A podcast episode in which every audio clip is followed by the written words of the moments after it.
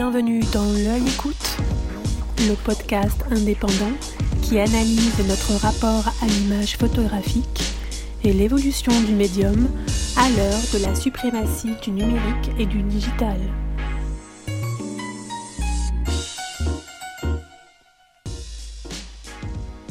Nous avons quitté Eliane Lafont au moment où elle nous racontait ses premières années new-yorkaises quand, avec le culot obstiné et l'innocence des débutants, elle commença à faire paraître dans Time Magazine les premiers reportages en provenance de l'agence Gamma basée à Paris. De véritables histoires éditées au cœur de l'actualité, très loin des images habituelles envoyées par les agences filaires. Écouter Eliane Lafont, c'est revivre à travers son itinéraire cette grande période de l'âge d'or de la presse, magazine et des photoreporters, quand Gamma se réappropriait le photojournalisme pour inventer le premier magazine virtuel.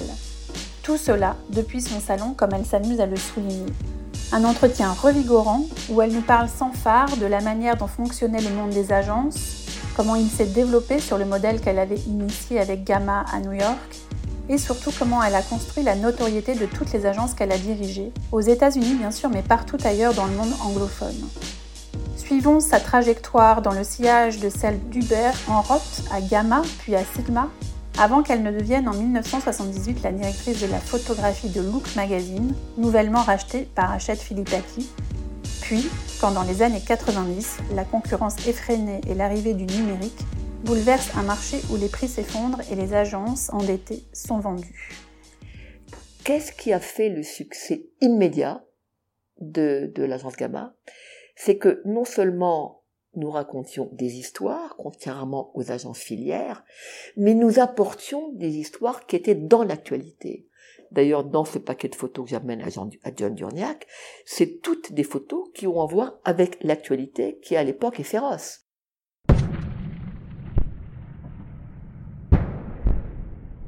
La guerre du Vietnam, l'Afrique, le Laos, le Cambodge, toutes les histoires sont dans l'actualité. Donc non seulement on se présente comme photographe, qui raconte des histoires, mais qui raconte des histoires dans l'actualité. Des histoires que Time Magazine va envoyer leurs leur photographes. Mmh. Donc c'est une réforme du photojournalisme. Les, les, photographes vont travailler de plus en plus en spéculant sur la demande, c'est-à-dire qu'ils vont couvrir un sujet euh, avant même que les magazines décident d'envoyer un photographe sur place. C'est ce que vous venez de nous dire.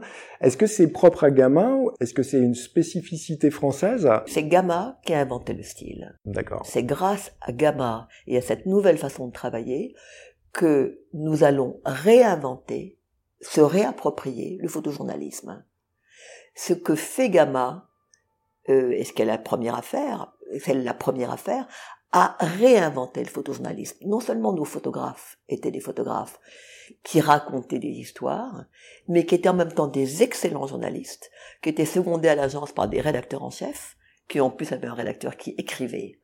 Donc, nous proposions à ces magazines des histoires que eux-mêmes allaient fabriquer et très souvent avant qu'il les, fasse. Pourquoi? Parce qu'un magazine, c'est une rédaction avec un rédacteur en chef, avec un directeur de la photographie, avec des journalistes qui ont des meetings et qui décident en conférence de rédaction, allons-nous envoyer photographe au Vietnam? Allons-nous envoyer un photographe au Tchad? Allons-nous envoyer un photographe en Israël? Nous, par le temps qu'ils avaient très souvent, et quand je dis très souvent, je dis la plupart du temps, le temps qu'ils se décident à envoyer le photographe, nos photographes étaient déjà revenus avec leurs photos et les histoires, donc Durnac est émerveillé. Car je lui propose des histoires dont il est en train de se demander en ce moment, est-ce que je vais envoyer mon photographe? Donc c'est une, pour lui, c'est une claque dans la figure parce que non seulement nos photographes sont admirables, hein, à l'époque on ne savait pas qu'ils étaient admirables parce que oh, on, débutait, mais quand on parle de photographes, on parle de Raymond Depardon, on parle de Alain Dejean, euh, Henri Bureau, Jean-Pierre Lafont, Christophe Simon Pietri, des photographes absolument magnifiques qui étaient partis, étaient revenus et nous leur préparions le travail tout fait. Donc Gamma fonctionnait comme un magazine, sauf qu'il avait une multidiffusion possible à travers la presse. Euh. J'ai toujours dit par la suite, et je l'ai dit à beaucoup à Hubert, qui ça l'a beaucoup fait rire, et je crois qu'il l'a utilisé plusieurs fois par la suite, je dis que nous sommes le premier magazine virtuel. Nous avons, Gamma a inventé le magazine virtuel.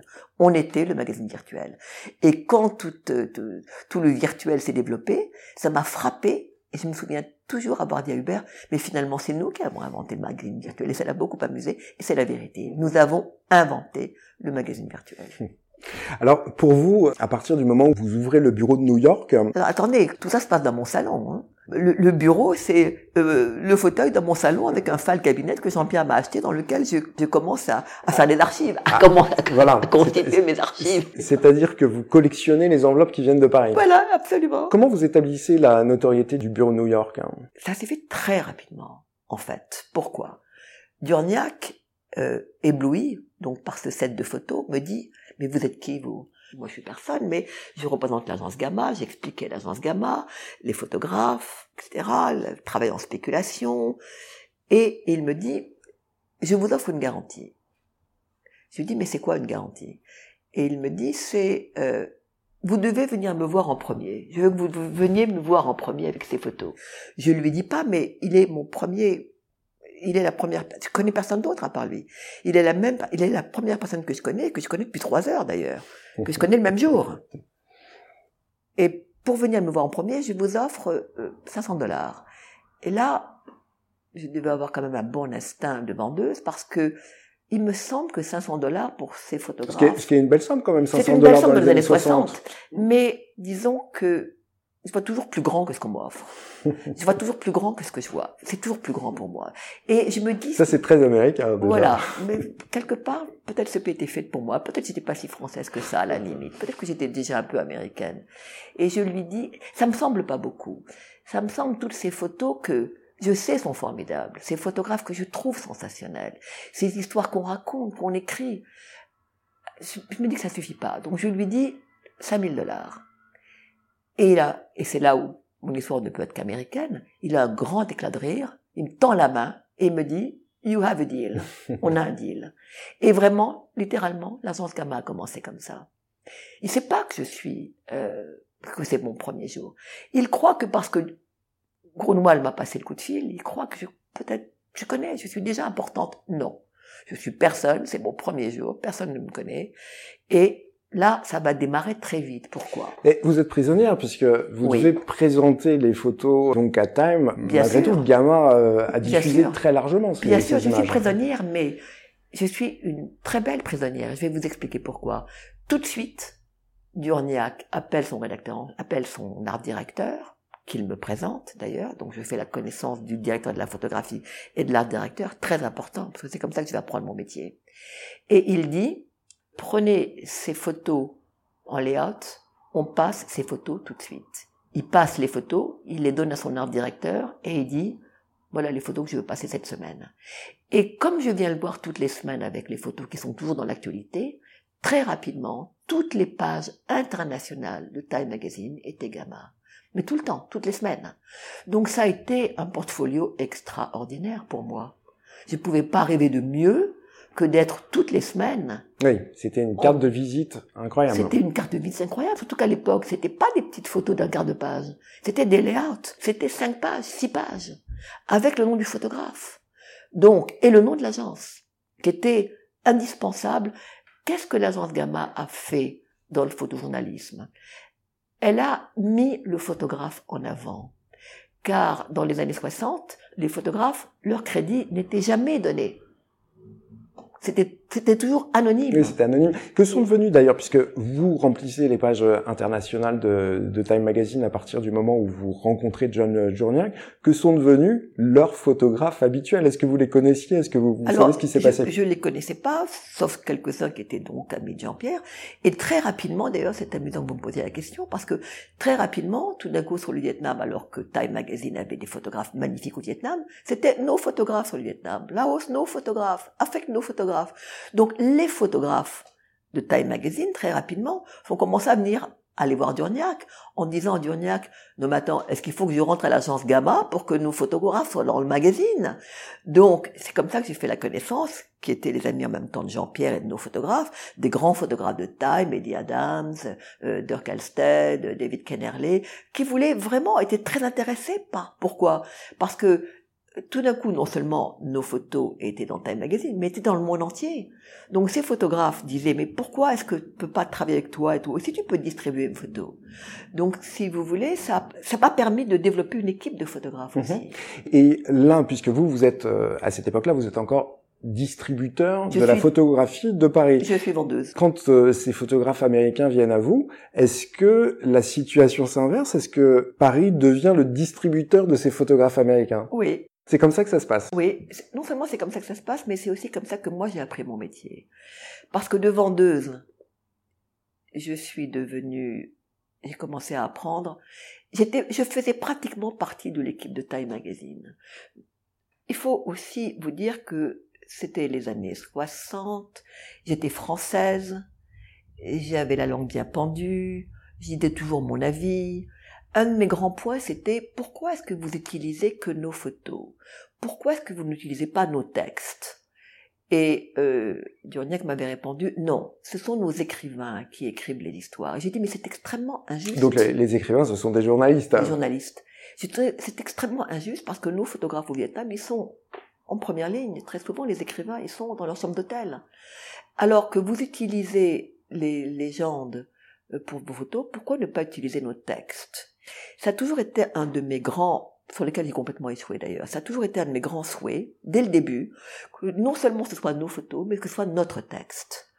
Et c'est à, à cette occasion d'ailleurs, Durniac m'a dit qu'il faudrait en parler à Grunwald, la fameuse personne qui m'avait passé le coup de fil le premier jour. En vous disant, mais En me vous, disant- vous le connaissez, Grunwald Voilà, en me disant, mais parlez avec Grunwald de tout ça, parce que les journalistes, d'abord, c'est pas moi qui décide sur le texte, et ensuite, c'est sacré, nos journalistes sont sacrés. J'ai dit, mais moi, je voudrais faire mon point.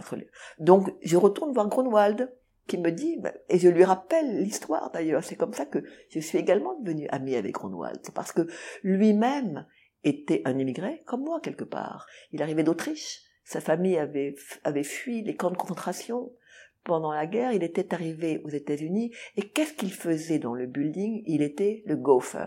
C'est quoi le gopher? C'est le jeune personne qui passe le café de bureau en bureau. Et c'est comme ça qu'avait commencé Grunwald. Donc mon histoire de, de- l'intéresse énormément parce que lui-même est un immigré qui a commencé en bas de l'échelle, comme moi. Moi, je commence vendeuse, lui, il est passé, il, transportait les journaux et les cafés de bureau en bureau. Là, c'est la mythologie de, de- C'est- du success mytho- story à C'est la, l'américaine. c'est la mythologie, mais c'est en même temps l'histoire de l'Amérique. Pays d'immigrés où tous les gens comme moi ont une histoire à raconter et toutes les histoires sont bonnes à raconter. Et tous les immigrés se racontent leurs histoires. Donc, j'apprends au fur et à mesure, car je fais partie, pendant plusieurs mois, je fais partie du groupe de Time Magazine. Je pars dans le bureau en bureau, je vais voir les photos auditeurs, l'art directeur me montre comment on fait une mise en page, j'assiste, j'apprends. Donc c'est votre école de journalisme. hein, mon et de école. Jean-Pierre Talavevé, je suis allée à Time Magazine. je suis allée à l'école du, du, du journalisme à l'américaine. Et j'ai vraiment appris, et j'ai appris avec les meilleurs.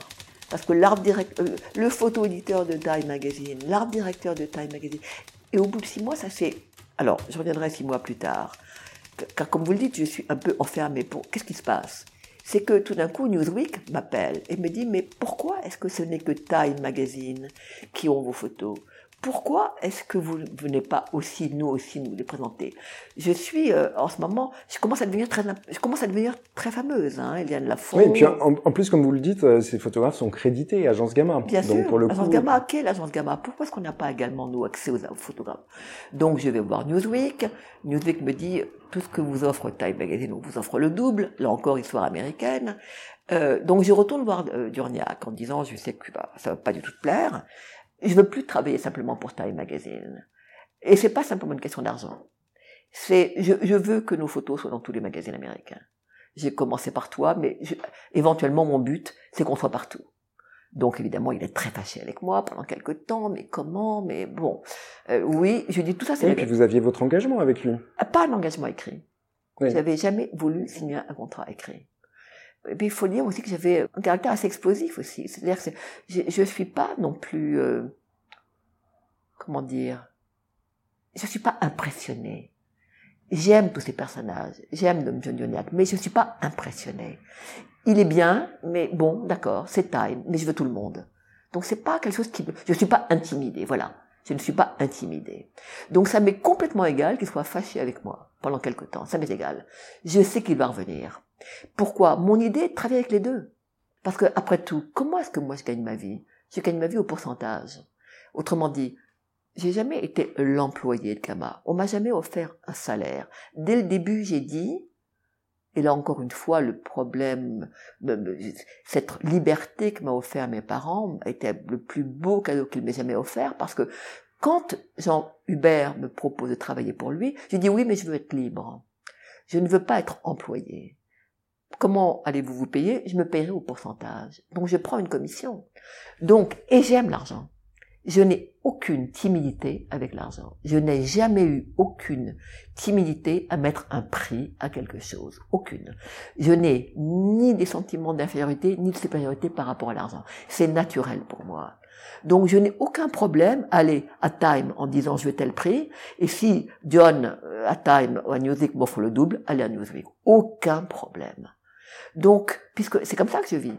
Et c'est avec cette commission que je commence à engager mes premiers employés. C'est comme ça que je prends un bureau. C'est avec mes fameux 30% que je prends un bureau, qui est d'ailleurs dans le même building au rez-de-chaussée. C'est avec mes premiers, avec mes 30% que j'engage ma première employée, mon deuxième et mon troisième, très rapidement tout ça. Donc il faut que je fasse beaucoup d'argent. Donc je vais au plus offrant.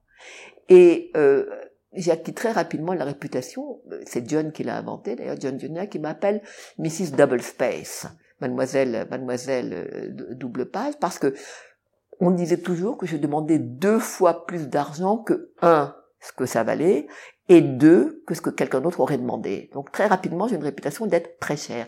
Mais il faut pas oublier que je suis seule aussi à l'époque. Il n'y a pas encore beaucoup de, de, de concurrence. De, concurrence hein. Et j'ai vraiment profité à ça un maximum.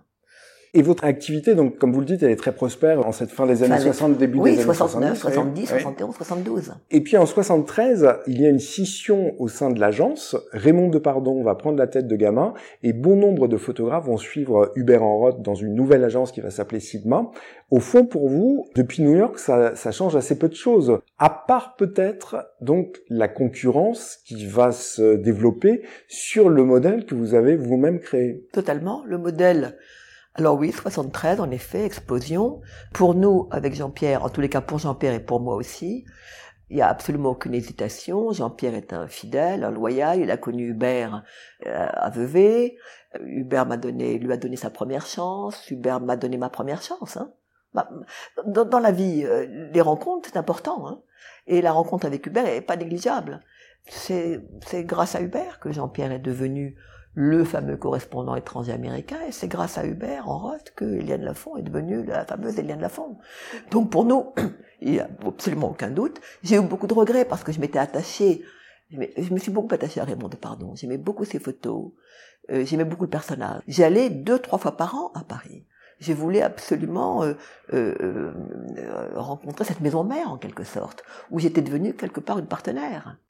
Qu'il y avait de particulier quand vous arriviez à la maison mère à Paris euh, chez Magnum Quelle était l'ambiance? Alors chez, chez Magnum, euh, je vais dire, excusez-moi, euh, euh, c'est amusant que vous parliez de Magnum parce que euh, non, oui, pardon, oui, c'est moi qui fais un lapsus. Oui, mais c'est amusant que vous fassiez un lapsus parce que des années plus tard, Magnum m'avait demandé de, de m'occuper de l'agence Magnum, mais pour moi, c'était même pas pensable. Pourquoi? À l'agence Magnum, ce sont les photographes qui dirigent. Oh, mon agence Gamma, c'est moi qui l'ai dirigé. Mon agence Sigma, c'est moi qui l'ai dirigé aux États-Unis. Donc, quand je venais à Paris, qu'est-ce que je faisais? Je rencontrais les photographes, donc je voyais les photos. Je, euh, je, je, je, développais euh, euh, Gamma d'abord et Sigma euh, aux États-Unis sur le même modèle que Paris. Quand Paris développait, par exemple, un département euh, très rapidement, Monique Kuznetsov a développé le département People, les show business, les stars. J'avais rencontré Monique, que je trouvais absolument formidable, avec lequel je me suis, qui était la femme du Béran, avec lequel je me suis entendu extrêmement bien. Le People ne m'intéressait pas plus que ça, c'était vraiment le journalisme qui m'intéressait. Mais grâce à Monique, le People m'a intéressé aussi. Et euh, très rapidement, on a ouvert un bureau à Los Angeles Très rapidement, on a développé, et ça m'amuse énormément, euh, les stars, les movie stars, les personnalités. En fait, la dernière chose que je voulais faire, c'était rester une petite agence américaine. J'ai toujours voulu une grande agence américaine. de qualité. J'ai toujours voulu grand, plus grand. Tout m'intéresse. Le journalisme, le people, la science, l'illustration, même le paparazzi.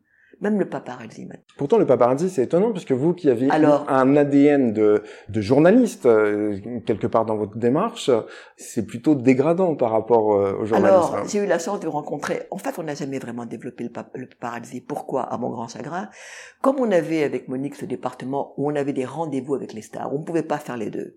On ne pouvait pas à la fois les avoir en, studio et à la fois les planquer. Donc en fait, on n'a jamais vraiment développé le paparazzi. Mais j'étais très ami avec un photographe qui n'a jamais d'ailleurs rejoint l'agence, euh, Ron Galella. Et c'est à travers Ron Galella... Qui avait eu des déboires, je crois, avec Marlon Brando. Marlon Brando, avec Jackie Onassis, qui était Kennedy à l'époque. En fait, Ron Galella a été le photographe paparazzi qui m'a montré que les paparazzi étaient également des journalistes extraordinaires et des travailleurs incroyable. Donc, euh, pour, pour, pour revenir à ce que je disais, tout m'intéressait. Et je voulais faire une grande agence. Donc, je revenais régulièrement à, à, à, à Paris, car nous développions avec Monique et avec Hubert, on développait ensemble ce qu'allait devenir Sigma mondial. Hein donc, si vous voulez, oui, je m'occupais des États-Unis, mais très rapidement aussi, je me suis occupé de l'Asie, par exemple. Oui. Eux avaient développé l'Europe. Mhm. Donc, c'était plus simplement, si vous voulez, aux États-Unis. En fait, on était devenus en osmose en quelque sorte. Deux entités qui se séparaient. Euh... mais qui s'entendaient extrêmement bien, car nous étions partenaires. On n'était pas euh, vraiment séparés. Ce qui faisait votre force aussi à New York, c'est que vous étiez en contact avec le monde anglophone. Oui. Et la France était plutôt en, en contact avec l'Europe et le, le, monde francophone. C'est exactement ça.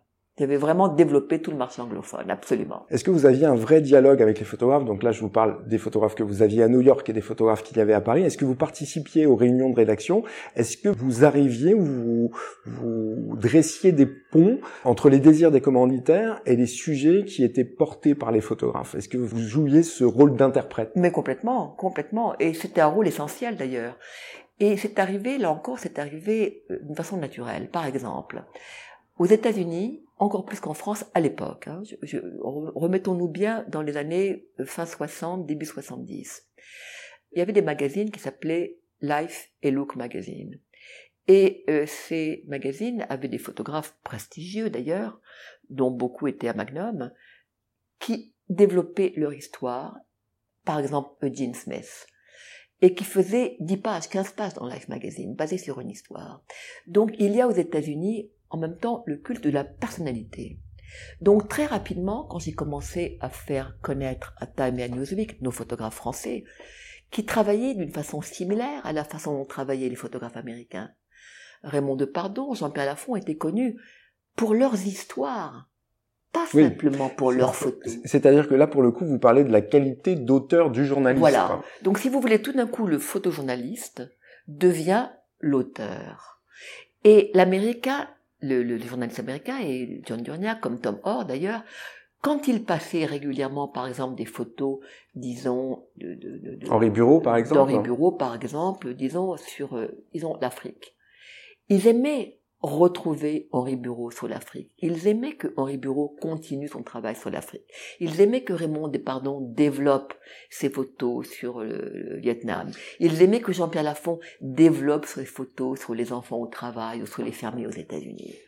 Qu'est-ce qu'il avait de spécifique ce point de vue, puisque les, les photographes américains étaient aussi des auteurs, ils, ils, travaillaient à la commande, ok, mais ils avaient quand même un regard particulier sur leur sujet. Qu'est-ce qui faisait la spécificité des photographes qui étaient distribués par euh, les agences françaises, dont Silma et les autres? Alors, ce qui avait beaucoup plu euh, aux Américains, si vous voulez, c'est qu'on travaillait un petit peu comme des cow-boys.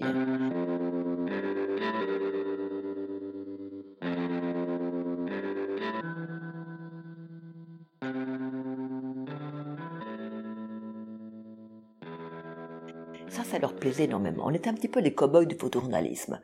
D'abord, on n'attendait pas qu'une rédaction d'un magazine nous, nous, demande d'aller le faire. On y allait, on le faisait. Et non seulement on y allait, on le faisait, mais on développait nos photos et on éditait donc c'était la crème, la crème de la crème. Mais bien sûr. Donc non seulement on avait des photographes magnifiques, mais qui partaient à l'aventure comme un cow-boy très rapidement, mais qui revenaient et qui avec la rédaction et ça, si vous voulez, c'est là où j'ai moi appris mon travail d'éditeur, on éditait le travail de nos photographes. Quand j'allais présenter le travail à Time Magazine, je leur présentais pas des tirages. Je leur présentais pas des bobines. Je leur présentais des tirages, notre édite. Donc, ça représentait combien de photos? 15 photos? 15 photos, 20 photos, ça dépendait, si vous voulez, de l'importance sur laquelle le photographe avait travaillé. Par exemple, un photographe comme Henri Bureau était très connu pour travailler très vite. Il partait, il faisait trois photos, il revenait. Et ces trois photos étaient remarquables. Mais on donnait à Time Magazine que trois photos. On avait édité. Et, et c'était devenu un trademark. Par exemple, tout, le monde voulait connaître Henri Bureau, qui était fameux pour ne faire que trois photos. Car on comprenait bien que derrière ces trois photos, sa façon de travailler, il y avait un personnage. C'est absolument la vérité. Et il y avait certainement beaucoup de travail. Hein. Il y avait beaucoup de travail, mais aussi il y avait un personnage. Pourquoi est-ce qu'il faisait que trois photos? Alors que par, par exemple, Jean-Pierre Lafont fera 15 photos, Alain Dejean fera 25 photos. Donc tout d'un coup, on développe le style du photographe. C'est plus simplement l'histoire qu'il raconte, la façon dont il le raconte. Et, et c'est aussi la liberté du photographe, puisque là, pour le coup, le photographe présente son travail, alors qu'en travaillant à la commande, il est soumis plus ou moins au desiderata du magazine. Totalement. Voilà pourquoi la plupart des photographes n'a jamais voulu travailler en commande. Euh, c'est un point très important à développer. Jean-Pierre, par exemple, raconte toujours qu'une fois, il a fait une erreur.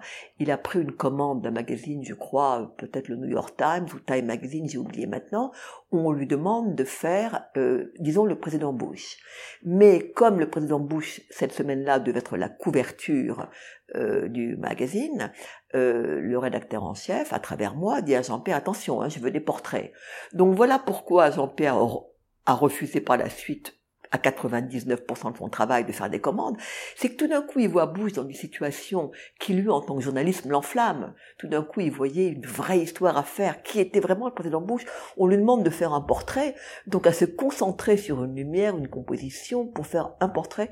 Il a absolument détesté faire ça, il n'a plus voulu après faire de commandes. Parce que tout d'un coup on l'oblige à, au lieu de développer sa propre histoire, faire l'histoire que voulait Time Magazine. Alors, vous, vous développez vous aussi votre propre histoire, puisqu'il y a une parenthèse dans votre carrière euh, chez Sigma. En 78-79, vous passez de l'autre côté, puisque sans abandonner Sigma, je pense, vous devenez directrice photo du magazine Look. Quelle nouvelle perspective ça vous a offert professionnellement? Et pourquoi, pour, pourquoi avez-vous ouvert cette parenthèse? Alors, D'abord, quand j'ai ouvert la parenthèse, je ne savais pas que j'ouvrais une parenthèse. Je pensais sincèrement que euh, on est en 78, c'est-à-dire que j'ai déjà 10 ans. Euh, L'agence est au top. Au top, ouais. Au top. Je peux, en tant qu'agent, en tant qu'agence, développer plus de réseaux. Mais en tant que création, j'ai appris en 10 ans. Hein. J'ai vraiment appris à éditer, à mettre en page, euh, à aller dans les magazines, à, à l'époque, j'avais encore beaucoup de, pouvoir, si je peux dire. Je pouvais vraiment faire la mise en page avec l'art directeur, etc., etc., etc. Mais il n'empêche que j'étais une agence, un agent, une agence. J'ai fait la représentation de photographe. Et en tout cas, c'est ce qui s'est passé pour moi. Il s'est passé deux choses. Vous tourniez peut-être un peu en rond. Je tournais en rond. Je tournais en rond intellectuellement. Et cette fameuse phrase que m'avait dit en rond, tu apprendras, je commençais à plus apprendre. Et comme apprendre, c'est vraiment ce qui m'intéresse, euh, je voulais passer ce que je disais de l'autre côté de la barrière. J'avais envie d'avoir mon propre magazine. J'avais envie de faire mes propres livres. J'avais envie de faire autre chose que euh, développer les réseaux de Sigma, qui étaient devenus très grands, mais qui pouvaient s'agrandir, ce qui s'est passé d'ailleurs. Hein, quand je suis... Donc là, c'était, vous vouliez imposer une marque d'auteur, quelque part. Oui, voilà. Je voulais moi aussi devenir un auteur.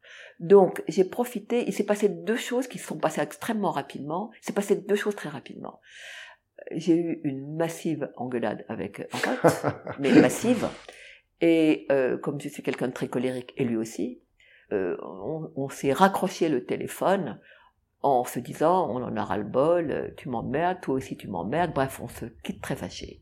Nos, rapports d'ailleurs étaient à la fois extrêmement profonds et extrêmement euh, conflictuels, hein, parce qu'on est tous les deux des, et Monique aussi d'ailleurs, mais bon, Monique plus, plus en douceur, on était tous les deux de personnalités extrêmement fortes, et là encore c'était mon partenaire, c'était pas employé, et j'avais, le langage facile, bon, bref le week-end où je m'engage avec Hubert, John Durniak, qui entre-temps avait lui également euh, euh, quitté Time Magazine, a été engagé par Daniel Philippaki, qui est arrivé aux États-Unis, qui a racheté le magazine Look. Qui était un magazine assez fameux. Qui était un magazine comme Life. C'était deux magazines extrêmement importants. Et je les regardais avec beaucoup d'admiration. C'était un petit peu ce qu'on appellerait le, le, le, la période d'or de, de, de, de, les magazines qui ont, qui ont marqué, leur, qui époque, ont marqué leur époque. Et euh, j'avais une admiration folle pour ces magazines. Donc euh, Philippe Aki arrive aux États-Unis, rachète Look Magazine, euh, engage John Durniak, qui ce week-end, ce week-end, le week-end où je me suis engagée avec Enroth, engueulé, engueulé avec Enroth, euh, m'appelle, me dit, je viens d'être engagé par euh, Philippe Aki pour être le rédacteur en chef de Look Magazine, et je ne peux penser qu'un seul directeur de la photographie, c'est toi. Veux-tu venir avec moi? Et je lui dis oui. Ça c'est très américain. Ça s'est passé en, en ça s'est passé en week-end. Encore très américain. Et donc, quand lundi matin, euh, Enroth m'appelle croyant qu'on, ça y est, on s'est calmé pendant le week-end et que, etc. En me disant, bon, ça y est, tu t'es calmé. Je lui dis, oui, je me suis calmé, mais en, en même temps, je te donne ma démission et je vais à l'autre magazine. Et j'ai commencé, Ah, et j'ai commencé lundi. Vo- Votre démission, euh, vous, vous, vous étiez le bureau de New York, Oui. donc vous n'étiez pas la salariée de Enroth, comme vous le disiez. Non. Donc qui a, a, a véritablement dirigé euh, Hubert a, a- été obligé d'engager quelqu'un d'autre, mais comme ça, en 48 heures. Hein, puisque le lundi, j'ai commencé à Look Magazine.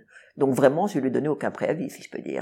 Le, diman- le, le vendredi soir, je travaillais euh, à l'agence Sigma, et le lundi matin, je travaillais à Look Magazine. Et, et finalement, votre travail euh, chez Look, il était assez proche du travail que vous faisiez en, en agence, puisque vous aviez déjà l'habitude de voir des images, vous connaissiez l'editing à travers Jean-Pierre, à travers les, les photographes bien que sûr. vous pouviez J'avais euh, tout appris rencontrer. entre temps, bien sûr. J'avais tout appris. Et Absolument. est-ce que vous vous-même, vous étiez cliente de Sigma? Complètement. Mais absolument. Mais complètement. Et d'ailleurs, j'ai fait très attention pour pas être trop cliente de Sigma, parce que je voulais pas montrer non plus que je faisais du favoritisme. Mais bien sûr que j'étais, qui restait une des meilleures agences. Donc évidemment j'étais grande cliente de Sigma. Non seulement grande cliente de Sigma, mais euh, les vendeurs de Sigma étaient mes vendeurs. Donc j'étais euh, extrêmement euh, Jim j'étais très proche avec eux. Quand j'étais très proche de mon staff. Et euh, ils venaient me voir tous les matins. J'ai fait avec eux un petit peu ce que John Uniac avait fait avec moi. Viens me voir en premier. J'ai Oui. fait la même Oui, chose. oui, bien sûr. Et oui, absolument, oui. J'ai beaucoup utilisé Sigma, mais Gamma. Car entre-temps, il y avait eu Gamma, entre-temps, il y avait eu Contact, l'agence Contact. Il y avait six pas. Il y avait SIPA. Entre-temps, il y avait beaucoup de concurrence. Donc, en fait, j'étais très acheteur chez les, chez les agences. Les agences m'aimaient énormément parce que voilà enfin quelqu'un au sein d'un magazine qui comprenait vraiment ce que c'était qu'une agence. hein. Donc oui, j'étais extrêmement proche. Et Look Magazine, si vous regardez les numéros de l'époque, était plein d'agences. Oui, absolument. Ah, Alors chez Sigma, euh, vous nous l'avez dit, toutes ces années, vous vivez euh, l'âge d'or des agences euh, photo. Vous développez plusieurs départements, donc le people, les faits divers, les sciences, la technologie. Mais dans les années 90, le modèle s'essouffle, hein, il décline. Qu'est-ce qu'il advient alors de vous et de votre agence?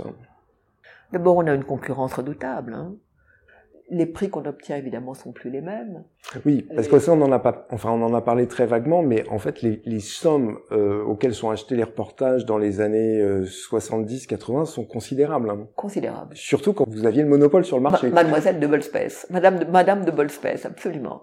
Mais dès les années, euh, je dirais fin 80, début 90, euh, les prix sont plus les mêmes, la concurrence est redoutable. Est-ce que c'est lié uniquement à la concurrence ou il y a d'autres facteurs qui font que... Bah, il y a le facteur d'abord, les caméras digitales par exemple. Arrive euh, l'électronique, les caméras digitales, il faut équiper notre, il faut équiper notre, notre agence et nos photographes avec des caméras digitales. On peut pas leur demander d'acheter tout ce matériel, c'est cher, on emprunte aux banques. On passe beaucoup de temps avec les banquiers. On a besoin d'argent. On est moins indépendant parce que tout d'un coup, les banquiers nous donnent de l'argent. C'est l'histoire des fermiers que nous racontait euh, Jean-Pierre, euh, qui était surendetté et qui... Bien sûr, on, est surendetté. On est surendetté, on est tellement surendetté d'ailleurs qu'à un moment donné, les banquiers, voyant bien que les prix, que l'agence n'a fait pas autant d'argent que nos projections, si vous voulez, ils commencent à nous dire, ben, il va falloir que vous commenciez à, à vendre. Donc c'est comme ça qu'on cherche des partenaires. C'est comme ça qu'on vend. Ça, ça a été une période euh, très douloureuse. Hein Et, et ça n'impacte pas uniquement Sigma, je pense que toutes les agences sont à peu bien près sûr, touchées. on est tous, on est tous à lutter pour notre vie. On est tous euh, dans le même panier en quelque sorte. On a tous des problèmes. Et c'est une période, si vous voulez, euh, où, nous, à Sigma, on a, on a vendu, on a fait quelques erreurs. Hein euh, on a pensé en vendant à Corbis, par exemple, que euh, il nous laisserait continuer de faire ce que nous faisions avec de l'argent. Avec de l'argent. Et d'ailleurs, c'est ce qui s'est passé pendant six mois, presque un an. Donc pendant six mois, vous êtes vice-présidente. Je suis non seulement vice-présidente, mais en plus de ça, j'ai tout à fait l'impression d'être mort et de m'être réveillé au paradis des milliardaires, parce que il suffisait que je demande un chèque pour qu'on me l'envoie. Et puis, évidemment, c'est pas tout à fait comme ça que ça s'est passé. Au bout d'un an, si vous voulez. Hein donc là, on est, si je ne me trompe pas, autour de 2000. Oui, dans les années 2000. Ce sont aussi les années où la photo euh, trouve un nouveau marché, un nouveau débouché, celui des musées et des galeries, puisqu'il se développe de, de, façon assez euh, importante.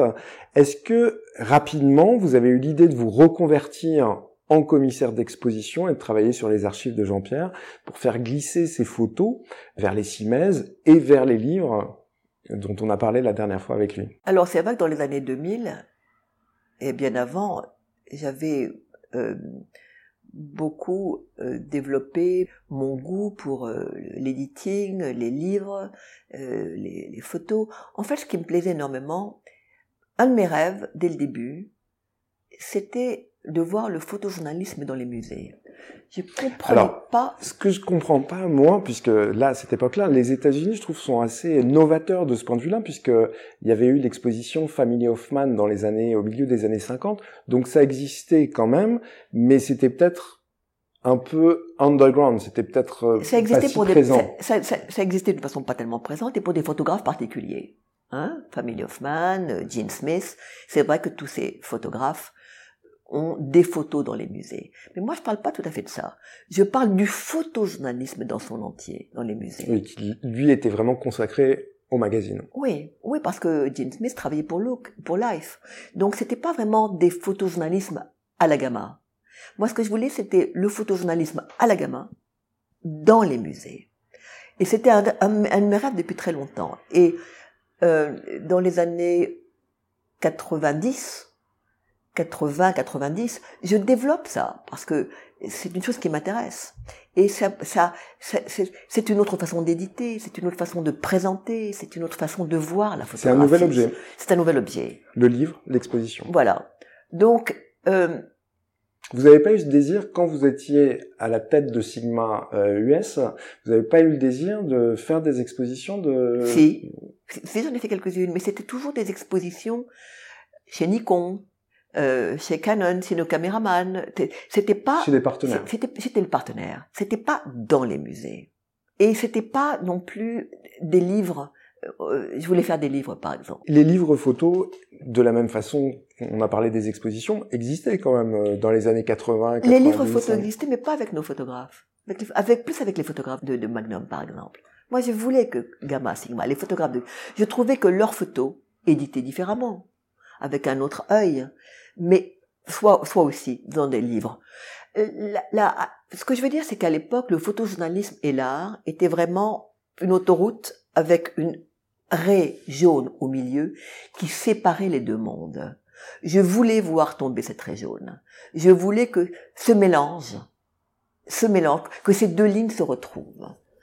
Et, euh, et c'est vraiment une chose qui me prenait très à cœur. Donc, si vous voulez, quand j'ai commencé dans les années fin 90, début 2000 à passer mon temps à faire des budgets, des, des, des euh, en tant que vice-présidente de, de, de Campus. De gérer des problèmes. J'ai passé mon temps à non seulement gérer des problèmes, mais gérer des problèmes au niveau, au niveau, ça m'intéressait pas tellement de faire avec des comptables, des, des, des, colonnes Excel, si vous voulez, avec des chiffres, et de me mettre en conférence de presse avec 300 personnes à travers le monde pour parler. Ça m'intéressait pas du tout. Ça, ce côté-là m'intéressait pas du tout. Donc j'ai très rapidement quitté Corbis c'est là où j'ai repris tout le travail de Jean-Pierre. Le choix du, le, choix du travail de Jean-Pierre, l'éditing des photos de Jean-Pierre, euh, euh, je le connaissais par cœur. On le faisait ensemble. C'était quelque part un peu votre histoire aussi, puisque quand il revenait avec ces, images, vous les voyez, vous en discutiez, euh, vous aviez une familiarité Bien sûr, particulière avec son mon histoire, en plus mon histoire de vie. Hein J'allais très souvent avec Jean-Pierre dans ses reportages dans les ghettos, à Harlem, euh, euh voyager avec lui. Donc ce travail, il était facile pour moi de le reprendre, de le rééditer, le représenter. Donc voilà pourquoi je me suis concentrée en quelque sorte sur un de mes photographes probablement favori, mais aussi le plus simple, dont je connaissais le mieux le travail, qui était en même temps ma vie, qui était donc le travail de Jean-Pierre. Vous connaissiez le, le, travail présenté et le backstage. Et voilà, c'est ça. Vous le voilà.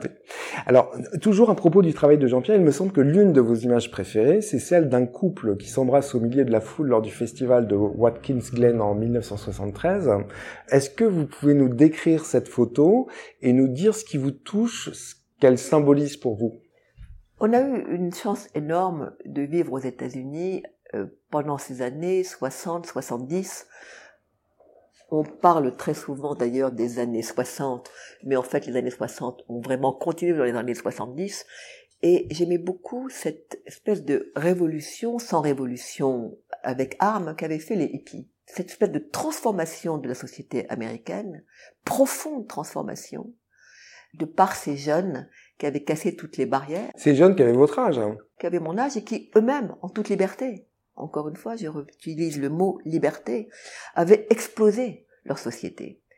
C'est une chose qui m'a, c'est la période de l'Amérique qui m'intéresse le plus. C'est ce moment d'explosion, si vous voulez, de, cette société des années 50 aux années 70. Grâce à, à cette révolution sans révolution, une autre Amérique est née. Une Amérique qui me, que j'ai vue naître. J'étais là. J'étais présente. Donc je, cette photo en particulier m'intéresse énormément parce que c'est un mélange de, de, de... Alors est-ce que vous pouvez nous la décrire? Alors c'est une photo qui a été prise à Watkins Glen durant un festival de musique. Et je trouve que tous ces jeunes qui sont nus avec leurs cheveux longs, avec des banderas dans la tête, euh, représentaient la jeunesse qui allait transformer la société américaine. Et ce baiser, comme ça, dans cette foule anonyme, pour moi, était comme une espèce de métaphore. Donc c'est un couple noyé au milieu d'une foule très compacte. Très compacte en même temps. Regardez, ils sont tous torse nu, euh, bandana dans les cheveux, et s'embrassent comme ça, seuls au monde. Voilà, donc c'est un, un, French kiss en fait au milieu de la oui, foule. C'est une, pour moi, c'est une très belle métaphore de ces années 60. C'est en quelque sorte euh, le baiser de l'hôtel de ville de, de Douaneau version américaine Oui. par euh, Lafont. Oui, oui. Alors Eliane, quand on vous entend parler, on a l'impression que les choses se sont enchaînées de façon naturelle. Vous faites des rencontres, elles se sont presque imposées euh, à vous pour faire euh, de vous ce que vous êtes. En regardant rétrospectivement ce que vous avez construit, vous qui avez vécu au Maroc, est-ce que vous croyez au mektoum? Est-ce que vous croyez au destin, au hasard, à la chance? Complètement.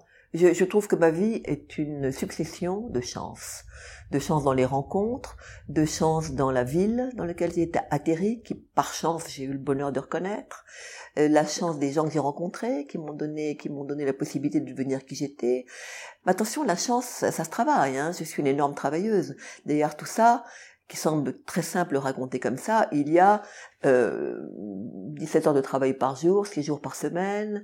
J'ai eu beaucoup de chance de vivre une vie de passion. Et aussi peut-être de vivre dans cette génération-là. De vivre dans cette génération. Ma vie est une succession de chances. Oui, je crois beaucoup à la chance. Oui, absolument. Chance et, li chance et liberté. Alors pour terminer cet entretien, je voudrais faire référence à une autre photo de Jean-Pierre que pour ma part je trouve assez emblématique. Il s'agit d'Hélène Curley, rédactrice en chef de Cosmopolitan euh, USA, qui présente un petit coussin à l'objectif sur lequel on peut lire Good girls go to heaven, bad girls go everywhere. Donc les bonnes filles vont au paradis et les mauvaises filles partout ailleurs. Est-ce que vous ne vous retrouvez pas vous-même dans cette image et également, comme on vient de le dire, tout un tas de femmes de votre génération éduquées, indépendantes, qui ont su prendre leur chance, saisir leur chance et faire une carrière. Absolument. C'est pas par hasard que j'ai édité cette photo. Jean-Pierre l'avait presque ignorée d'ailleurs. Il l'avait prise comme ça et puis elle était dans les archives. Et quand j'ai repris tout son travail pour faire le livre, euh, d'abord parler d'un photographe et ensuite nos cartes postales d'Amérique, je suis tombée sur, ce, sur cette photo et j'ai dit mais en fait elle, elle, me parlait, cette femme me parle, ce coussin est à moi. Je, je suis, je suis le, le, good girl who goes in heaven, mais je suis également le bad girl qui va, qui va partout. Complètement, oui. Très bien. Bah, écoutez, merci infiniment, euh, Eliane Lafont. C'était un plaisir de partager ce moment avec vous. Et puis donc, en termes d'actualité, on va vous retrouver euh, dans d'autres aventures. Vous allez me retrouver dans d'autres aventures et en même temps les mêmes, parce que parallèlement, je vais faire donc avec mes amis euh, en bande dessinée notre voyage notre magnifique Terre du Feu Alaska. Mais je voudrais aussi commencer une monographie de Jean-Pierre qui montre mon travail d'éditeur pour ce travail de Jean-Pierre, les dix dernières années, de mon succès vraiment énorme du paradis d'un photographe, s'est consacré sur son travail sur l'Amérique. Donc tout le monde pense en fait que Jean-Pierre est un photographe qui n'a fait que l'Amérique. Mais en fait, il a fait le monde entier. L'Amérique est une partie de son travail. Et je voudrais reprendre son travail sur les pays qu'il a traversés, qui est le reste du monde. D'ailleurs, je voudrais que le, livre s'appelle Le reste du monde, qui montre son travail en Corée, en Inde, au Japon, en Russie. Donc, donc je vais faire les deux choses parallèlement. Le monographie du travail de Jean-Pierre en dehors de l'Amérique et mon voyage sur de Alaska. Très bien. Bon, bah écoutez, on, on sera au rendez-vous, Eliane. Merci encore. Merci, merci beaucoup Yannick. Retrouvez l'habillage musical de cet épisode sur le magazine Emeria www.emeria.com.